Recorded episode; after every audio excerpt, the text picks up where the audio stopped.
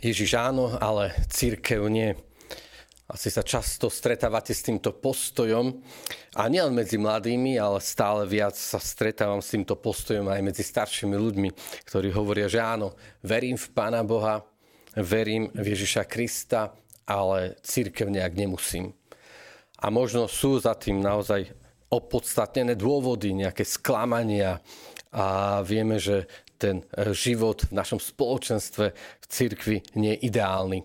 Ale práve dnešný sviatok, obrátenie svätého Pavla a to prvé čítanie, ktoré sme počuli dnes, aj celý príbeh svätého Pavla hovorí o tom, že tento postoj je naozaj veľmi pomílený a ťažko zlúčiteľný s postojom svätého Pavla a s postojom aj samého pána Ježiša.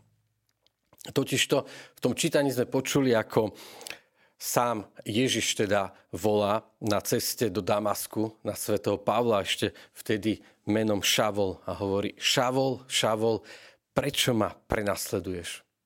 A je zaujímavé, že Ježiš nehovorí, že prečo ich prenasleduješ, prečo prenasleduješ tých kresťanov, to spoločenstvo, ale Ježiš sa stotožňuje s týmto spoločenstvom cirkvy, s kresťanmi a hovorí, prečo mňa prenasleduješ, sa ho pýta.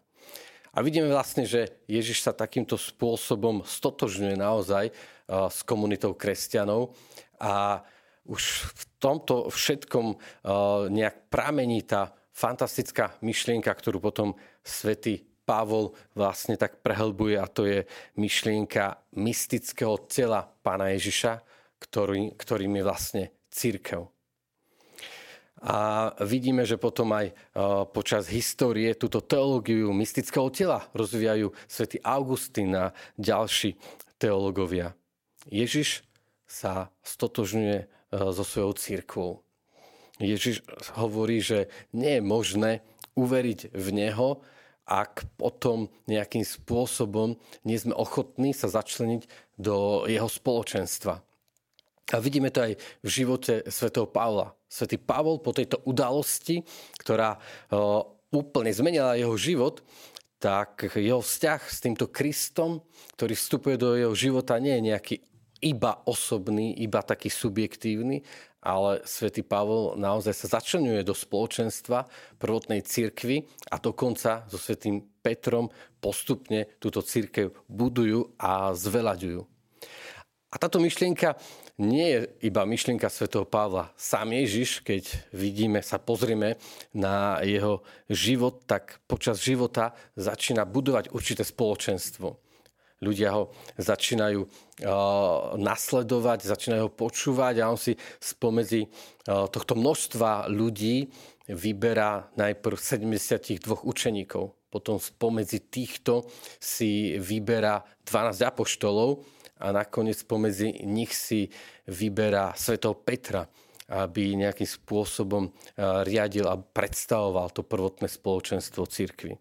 A tak už tu vidíme vlastne, že v tej Ježišovej logike je určitá taká túžba nie iba vytvoriť nejaké také spoločenstvo, kde nie je možno nejaký náznak nejakej takej štruktúry, ale práve, že Ježiš naozaj začína budovať toto spoločenstvo ako spoločenstvo, ktoré je aj tak nejakým spôsobom štrukturované, vedené a sprevádzané.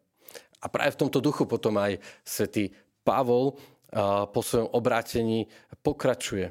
Zaklada, kde, kdekoľvek chodí, tak zaklada prvotné církvy spoločenstva a zároveň ustanovuje tam prezbiterov a vždy zároveň nejakým spôsobom to spoločenstvo sa snaží aj tak nejak organizovať, štrukturovať.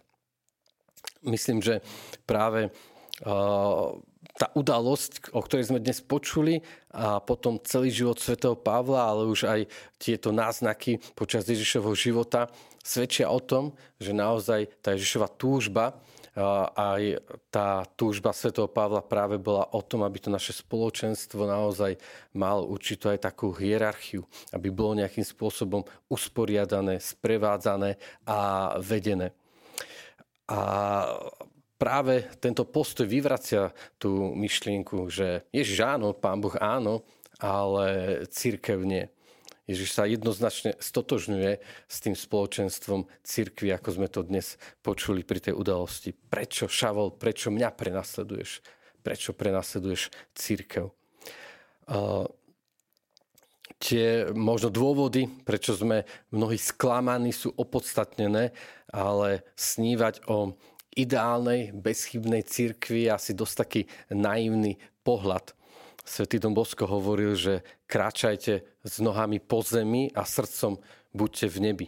A je dobré túžiť a snívať po ideáloch, ale keď sa pozrieme na náš vlastný život a keď si uvedomíme, že e, ja sám nie som dokonalý, tak akým ako môžem čakať od nejakého veľkého spoločenstva, že bude dokonalé keď sa pozriem na vlastnú rodinu, na vlastnú komunitu a vidím, že to má veľmi ďaleko od dokonalosti alebo od nejakú, nejaké spoločenstvo, možno farské alebo uh, spoločenstvo, kde žijeme a vidíme, koľko je tam všelijakých chýb a nedokonalostí, lebo sme ľudia a nie sme anieli, tak potom by bolo veľmi taká naivná predstava očakávať od cirkvi ako takej, že to bude spoločenstvo nejakých dokonalých ľudí.